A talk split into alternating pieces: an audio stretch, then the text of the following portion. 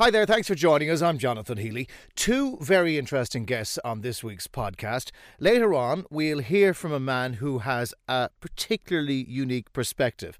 Photographer Denis Horgan on his passion for flying and for capturing Ireland from above.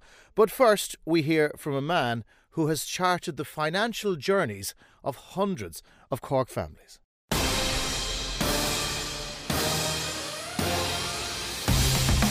The Red Business Podcast with CompuB, building your business with premium Apple solutions. CompuB.com.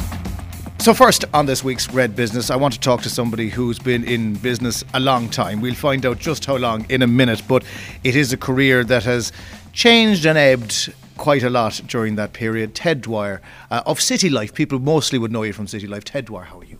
Good, very good, thanks. Very good. How long have you been in business now without asking uh, an awkward question? There's no awkward questions, Jonathan. I started uh, in Cork working uh, in the South Mall actually with, or was Marlborough Street, I think maybe it was Marlborough Street with Pat Deneen, a financial advisor. And then in 1971, which is what, 46 uh, years ago, I decided that I was going to start my own business. And uh, so I started on in an attic in number 12 South Mall. Um, in an attic? In number, sorry, in number was it 20, 19 South Mall actually, in an attic. Yeah, my cousin Frank Daly was the solicitor of the firm that became Ronan Daly Jermyn afterwards. And I went over to him to tell him I was starting my own business. And he said, Well, I have an attic I've just done up upstairs. So I went up there, and it was done up as offices, and I had two or three offices, and that's where I started from. How quickly did you settle on what you were going to do because you ended up obviously as a, a, seasoned financial advisor. We'll talk about succession, which is what you're doing now as well. But was that was that always the case? Nah, 1971 when I started, Jonathan Cork was uh, there wasn't an awful lot of money around at that time.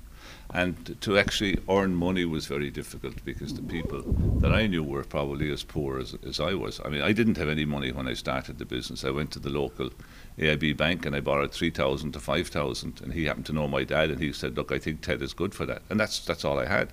I had no business plan. I had small amount of experience in business. And so when I started, I did auctioneering and I did um, general insurance, cars and houses and I did a lot of building society loans because back then actually building society loans were very difficult to come by, similar to what they are now. Uh, and then like the financial advice, I started doing pensions for people, investing some money, and bit by bit, um, it, that side of the business developed. But it was over a, long period of time. You probably would have made a lot of mistakes, and everybody starts out their business did. What, what did you learn from those mistakes over the years? Well, I suppose the biggest mistake that we made was that at one stage our bank overdraft was higher than it was supposed to be, and we got a call from the friendly bank manager across the road. Was he slightly less friendly? he was. In fairness, no, he wasn't too bad. But we had to have a plan at that stage, and so what we decided to do was get rid of uh, all the bits and pieces we were doing, like the auctioneering and the general insurance and get rid of company cars and get rid of expenses. And, and, and really, I didn't know if the business was going to be there after the meeting, but in fairness to the bank manager, uh, he said, Look, okay, we'll, we'll give it a go. And we did what we said we would do. And do you know what? It was the makings of us. Isn't it the case, though, that happens a lot, that, you know, you have to hit a difficult time before you realize the best and the potential. And people in business, you know, obviously some businesses will succeed, some will fail, but there's always that point where you have to learn. It, over your what, what, let's say 50 years at this point it, has been a constant evolution and constant learning i'm guessing it has it has um, certainly that, that wake-up call um, was made a big difference to us because without that happening we could still have muddled along for a long time and, and we might never have made the decisions that really made us and transformed our business. Uh, and so then, like a number of years later, maybe it was 20, 25 years ago, uh, the whole business of the way we were paid, commissions and all that, I, I, just didn't like it because. So I went to the insurance companies and we said, look, instead of getting commission up front, what we want is we want to have a share of the money under investment on an ongoing basis. So we created what's now known as a trail sort of model. And we were the first in Ireland, I think, to do that. And so that meant that we were much more interested in retaining the business and looking after it and getting new business. And, and, that, that was good too. You weathered more than one recession, so you would have been around in the 70s, so you definitely, you would have seen a little bit of trouble in the 70s, then the, the 80s, the crash in the 90s, the most recent, of course, the mo- probably the deepest recession of them all. what was it like to watch the city? People who would have come to you with their money, and then all of a sudden, that the money that they've looking for it, going, Ted, I need help. This is this is after going wrong. How how did you deal with that? Well, you know, we, we, we, we were certainly used to Jonathan to having stock market crashes and stock market corrections, and and and over the years, instead of having everybody's money invested in one place, we, we basically you know, we were getting a little bit cautious. When the stock market had been good for four or five years, we tend to reduce the exposure to equities so people would have maybe more property, more government stocks, other investments. And so the last crash was by far and away the most vicious one because not only did we have a stock market crash, but we had a property crash and we had basically an awful lot of really well organized, successful, uh, financially totally independent people actually running into serious trouble because of the property and the borrowed property and the things that they were investing in. So, by far and away, the last 10 years has been the worst I've ever seen. And we still are not out of it.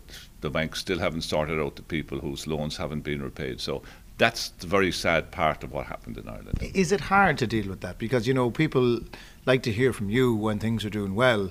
They don't necessarily want to be knocking on your door when things aren't going so well. I mean, it, it, it, I, I, suppose everything is relative to the individuals involved, but was it a hard time? Um, it was a very difficult time for people. And, I mean, I had clients of mine coming in to me, and all they had left in the whole world was their pension fund, that everything else was gone. And you know, that was the only thing that was safe from their creditors because it was in trust for them um, until they actually drew the pension fund down. I have never seen anything like it. I would not like to experience what we went through again. Yours is a family business, though. But there has been a long line in your family. In is it is it in finance predominantly, or what what what, what was the what was the business going back to the 19th century? Well, basically, the business was a company called Dwyer and Company uh, in Washington Street. It, it, really was a very big, major employer. Uh, they employed 2,000 people plus at one time during the 1960s and 70s. There was a company called Elite Footwear, which is where Square Deal were, which is now being transformed into student accommodation. The, the main Dwyer building was in Washington Street opposite the courthouse. Where uh, what did they do? They did wholesale manufacturing, uh, they supplied shops all over Ireland, up months, up, up all up the, the west coast of Ireland, up as far as Donegal. So that that's where young people go now over weekend in Rearden's. Is yeah, it that building? That's the same building there, yeah. So. Uh, so what's your memories of that? Because you obviously have a very different memory to a lot of the people listening right now, who may who may have gone there for a, a pint and if they were lucky a shift. Uh, what, what, what is your memory of that building? I remember walking. I can remember the sounds of that building. I can remember walking through the, the linoleum and and the, the crockery on the side of it and the noise of it as I walked through. It was a wonderful building, um, and a, a, lot of the people working in there uh, were friends of our families. And, and my, my grandfather worked there at one time together with my father and my brother. They all worked in, in Dwyer and Company at the same time. So my visits in there were very special. Um, it lasted from 1820 uh, until 1980, so 160 years. But my brother who would have been the fifth generation of our family to work in the business. He basically worked at, he, he ran a company called Perdix, uh, Perdix Shirts. He was uh, the shirts manufacturers, basically. And he knew that the succession plans were not in place there, and there was too many family members fighting for control, cousins and uncles and everything. And he left in 1972 to start Eurostyle, which he has now passed on to his son. Alan and his son Peter works there with him as well. And I started my business. So as a result of what he said to me, I didn't go go there. I, I had a brief stint up at, at UCC trying to do engineering, which which which didn't work out too well for either of us. so I left there, and then I worked with, with this guy Pat and, and then I started my own business in 1971. So uh, that brings us on to where you're at now. Is it the older, wiser head on you that has said? Succession is something that's very important, and I have an ability here, and this is this is why you've now started out on this new consultancy. Yeah, it definitely is, Jonathan, because like when I started in business, I was 23 or 24, and a lot of the people I started doing business with were of a similar age, and so we grew older together. And I maybe started a pension fund fund for them, and then when they came to retirement age. Uh, around the same age as I was coming to re- sort of a retirement age, even though I haven't retired yet. Um, they then talked about a lot of these people that I was doing business with were, were business owners, small business, family business owners, and naturally they were talking to me about what they should do when they had a son in the business or they didn't have. Should they sell the business? Should they pass on the shares? So I started to advise them, and then I went back to UCC uh, and I did a course in family business there, which was wonderful. And I was working there doing that course, and a lot of the people on the course were the younger generation. And because they knew Eamon was working with me in City Life, they were coming to me and they said, "What should I do? My daddy isn't giving me any shares, and my mother isn't giving me any shares." Dad, Daddy, what are you thinking? Yeah. and, and I said, "Well, look, the fact that you're working in the family business doesn't mean that you're necessarily entitled to have shares." But you're entitled to know if you're going to get them or not. So ask the question. And if you're not getting a satisfactory answer, then go away and do something for yourself. If, however, your father or your mother decides or your family decides that, yeah, there's a future there for you, then okay, find out what that future is. And a number of them actually, one or two of them have left the family business, more of them have stayed there and they now have shares. And I'm kind of talking to them as to how they're getting on, and I just find that work so fascinating. Isn't, it the case a lot of the time whereby there is, and we'll talk about youth as if they're not listening, there's a sense of entitlement sometimes. Um, and, and, that's a problem because it's if, if, it's mum and dad's business, it's not your business. So yes. therefore, if you want in, you have to work the same way anyone else would have to do if they're coming in. Yeah, well, I mean, I've done it. We've done it ourselves. I mean, Eamon, who I think you were at school with. That's right. Um, uh, you know, he he was over in Australia, and I was having some problems with my hearing at that time, and I didn't know what I'd be able to keep going. And no, thankfully, everything has, has resolved itself, and I've I have good hearing aids, and so I'm able to hear most of the, the, the things most of the time. Probably too much, I'd imagine, if the, if the family were listening. Yes, sometimes. But yeah, he was in Australia, and I, I, I, sent him a message. Would he would he kind of come back? And he said, "Look, I don't know. Maybe you know he had done commerce in UCC, and he'd done a, some kind of a degree in, in sports marketing and that. So." He, he was always the one who might come in because he did work in the summer holidays here as well. So he said he'd come back and he'd try it for a while. And he came back and he tried it. And after two or three years, because it is difficult for the son or the daughter of a family business founder to come into the business because they're always saying, you know, are they, uh, do they, other people working here think that I'm here just because I'm yeah. daddy's son? Am I here or, on merit or am I here because yeah, I'm yeah. such and such a son a- or daughter? Absolutely. So, I mean, after two or three years, it seemed to me that it was working out quite well. We'd got over the teething difficulties, and so I passed some of the shares to him. And this was of immense importance because, no, it was our business. It wasn't just my business. And so he was working in there as a part owner. And then after a while, we bought back the shares of another partner who worked with me for many, many years, Dermot O'Malley, who was formerly the, the, the, the, financial controller down the dockyard. He came to me when that closed. And so he went, we bought his shares back, and then I was able to give Eamon some more shares. So effectively, Eamon and myself owned the business between us, most of the shares. And he's the boss now for the last five years, and that's fine. When it comes to it, though, families fall out, things go wrong. That's when succession planning is really important because if it isn't written down when something happens, then all of a sudden the hard work of everybody might go out the window. How, what what do you say to people who haven't thought about this or who haven't necessarily committed it to any form of paper, never mind a family constitution? Yeah, it's a very good question because I think many people, if they have uh, a number of children, the, the, the natural reaction is everybody should have the same. But if you give everybody shares in a business, and let's say there's only one person working in the business, and if the people who are not working in the business want to sell their shares, that can put serious pressure on the company. I put the company first always, because if the company fails, everything is gone. So I think what you have to try and do, as far as is possible, is put the company under one ownership so it has the best chance of moving on to the next generation. When I go, the balance of my shares will go to Eamon, so it's his business. There are other things in everybody's estate. There's the family home, or there's a pension fund, or there's some investments. The other children can be looked after fairly too. But I think that if you want to move the business forward to a next generation and the next generation, I mean, we're now moving into the second generation. I'm hoping that Eamon will move into the third generation. Now, in time to come, if he wants to sell the business or anything, it's going to be his decision, not mine. Mm. Uh, so that's where we're at at the moment. It's it's a difficult one, and I suppose it, it's interesting that all your years of experience and I suppose the fact you came from the family business as well, all plays into it. Um, is there ever a right time to start the conversation? So, for example, if you set up your company in your 20s, do you have to wait till you're 50 and maybe have one or two health scares before you think about it? Well, it's the way it often happens because, I mean, Irish men in particular aren't great to discuss things like what am I going to do with the family business and shares when I go. First of all, none of us like to feel we're getting older. Uh, and secondly, when, we, when you started a business and you've lo- lived and loved and worked in that business for an awful long time, it's very hard to let go I find it. I find it very hard to let go. Well, you're still working and you're 71, so yes, you're clearly finding it very hard to let go. I mean, there are sometimes I can see them having little caucus meetings inside our place, saying, "Geez, how are we going to get rid of your man?" Like, you know.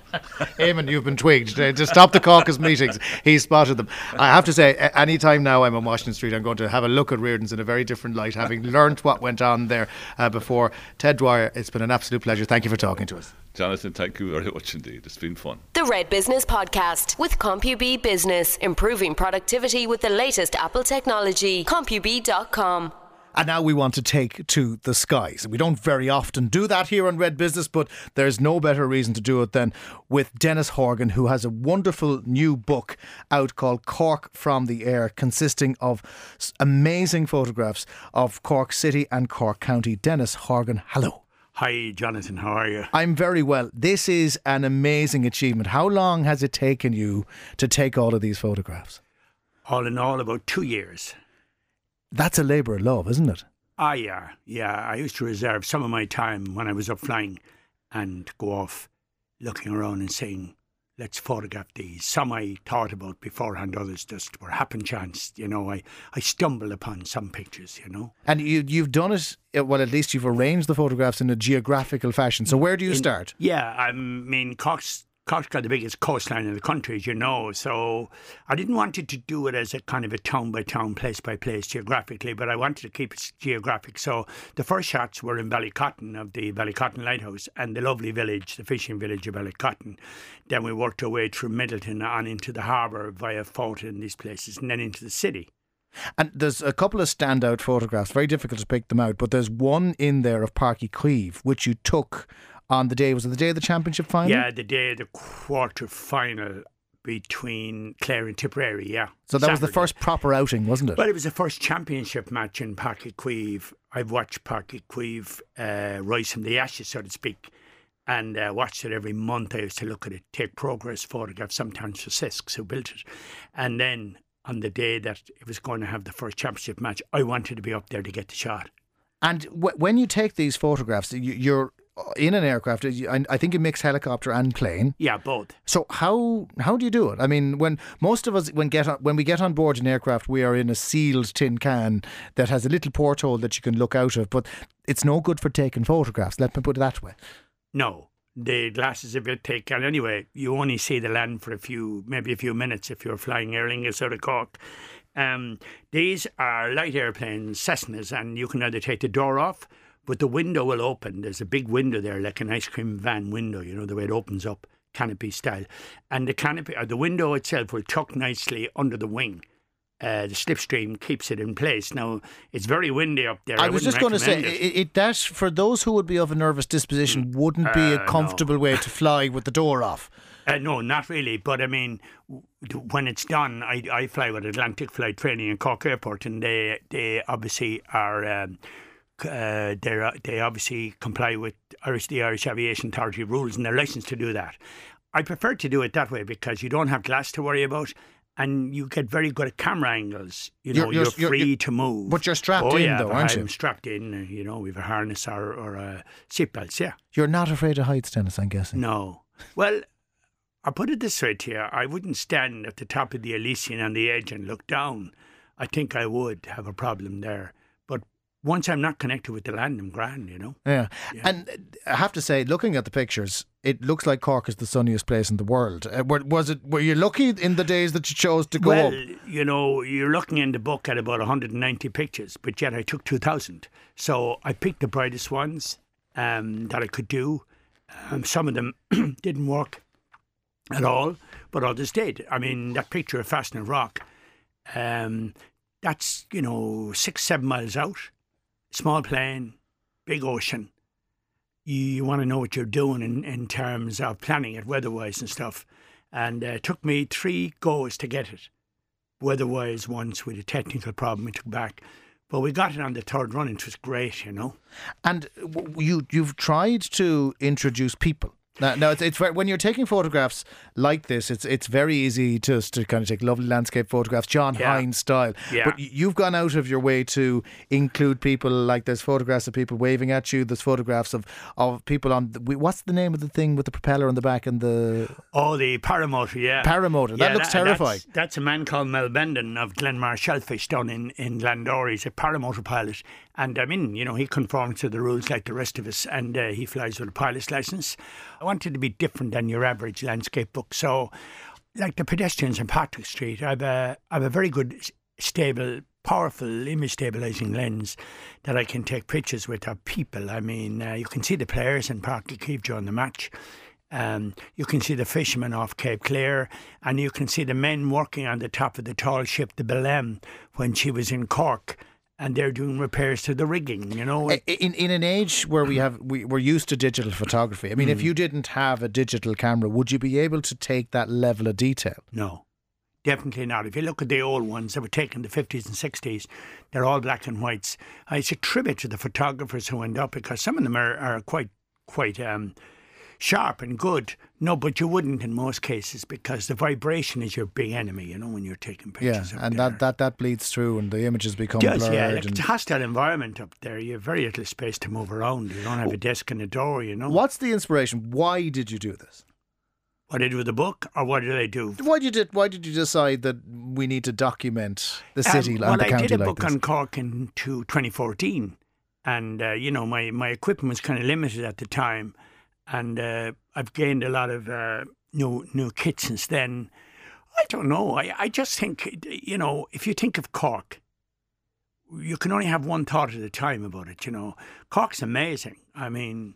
It's got a massive coastline. The west is beautiful. The city is amazing. You've got St Finbar's. You've got City Hall, which is the most one of the nicest public buildings in Ireland. You've got loads of places, and like Fitzgerald's Park's a wonderful amenity. You know, you've got the Elysian, which is an amazing complex. And I wanted to put them all together so you could see everything, say by flipping through them every couple of seconds, you know? We were having a conversation at home just a couple of weeks ago, and somebody produced uh, an old VHS video of them driving. I think it was out of Kent Station and through town, just capturing that moment. I think it was in the 1980s of how the city looked. Yeah. It, this is a, a photographic equivalent of same that you, you you want people to look back at this in 20 years' time and go, oh, I remember that. I do, and I'd also like to see people to see, like both visitors and natives alike, how modern a country we have, you know. And um, one of the things that particularly strikes me, it's not in that in that book, it was in my last book, is um, uh, Charles Fort in Kinsale. That was built, I think, in 1600s or 1400s. Anyway, it's a good couple of hundred years old. The symmetry of the building, of how precise they were in those days without any electronic calibration or anything like that, without any, um, you know, uh, theodolites, is incredible to look at it. It's amazing, you know. In terms of making money on something like this, Denis, is, is there much of a return for a book? I mean, it's a fabulous book. Mm. I think it's what it retails. I think at twenty five euros. Is there much of a financial return for doing something like this, I- or, or do you do it for the love? yeah, No, well, I do. I do it because I like it. Um, oh, in fact, I love doing it. But yeah, I'm commercially minded too, and uh, it's gotta watch its face. So yeah, there is a return. Oh God, And, and do you find people will approach you and say, "I've got a uh, look, my house is here. It's up on the top of this hill. We'd love a photograph of it." Oh yeah, well, my main business outside of doing books is I do corporate work and I do private work, like for people like architects, the estate agents and auctioneers give me an enormous amount of business. It's a great way of, of showing your property. If, if your property is big enough, you know, wouldn't use it for my own three bedroom semi now, but I would certainly use it for a big house because, you know, you see where the house is in relation to its environment. You take a picture on the ground and you show the house. But then again, there could be a gorgeous bay, a beautiful bay. Like take Oyster Haven, for instance. Like I know this house I took, and right around the side of it is this gorgeous bay, and we're able to encapsulate that in one picture. and, it's great. It shows exactly where it is, you know. Now that you've done this, what's next? What's left to do? I've been asked to do, um, I've been commissioned by a certain large Irish company to do a book on Ireland. So you're going to be spreading your wings. We've started, yeah. Um, but I want to show Ireland not just from, you know, beautiful sunsets and gorgeous beaches. I want to show Ireland uh, as a modern, progressive place. I want to show the transport infrastructure, shots of trains going across bridges and, you know, stuff like that, just to show how modern it is. And some aircraft in flight. I plan to do a shot, haven't discussed it with the IAA yet, but I want to do a shot of, say, um, an Aer Lingus jet coming into land over the waters in, um, say, off the Old Head and be up there above them in a helicopter at, at a safe height, obviously. I'd look down it as it comes underneath me. That'd be an amazing picture. Things like that. Always blue thinking. water underneath. you. You're always thinking. I Yeah. can just see the Mm. wheels turning now about all the shots that you haven't taken yet, but yet will. Uh, it's Cork from the air. It's a collection of aerial photographs of Cork City and County. You can buy it, as I said, 25 euros. It is well worth the price. You can buy it in Waterstones or indeed Liam Ruiséal in Cork City. Denis Horgan, we wish you continued success hanging out of your helicopters. Thank you very much for joining us on Red Business. Thank you, Jonathan. Pleasure to be here. My thanks to Denis Horgan and to Ted Dwyer. Niamh Hennessy helped put all of this together. Next week, we look at the business of Christmas, a very legitimate conversation now that we're in December. We'll catch you then. The Red Business Podcast with CompuB, Apple technology and solutions for your business. CompuB.com.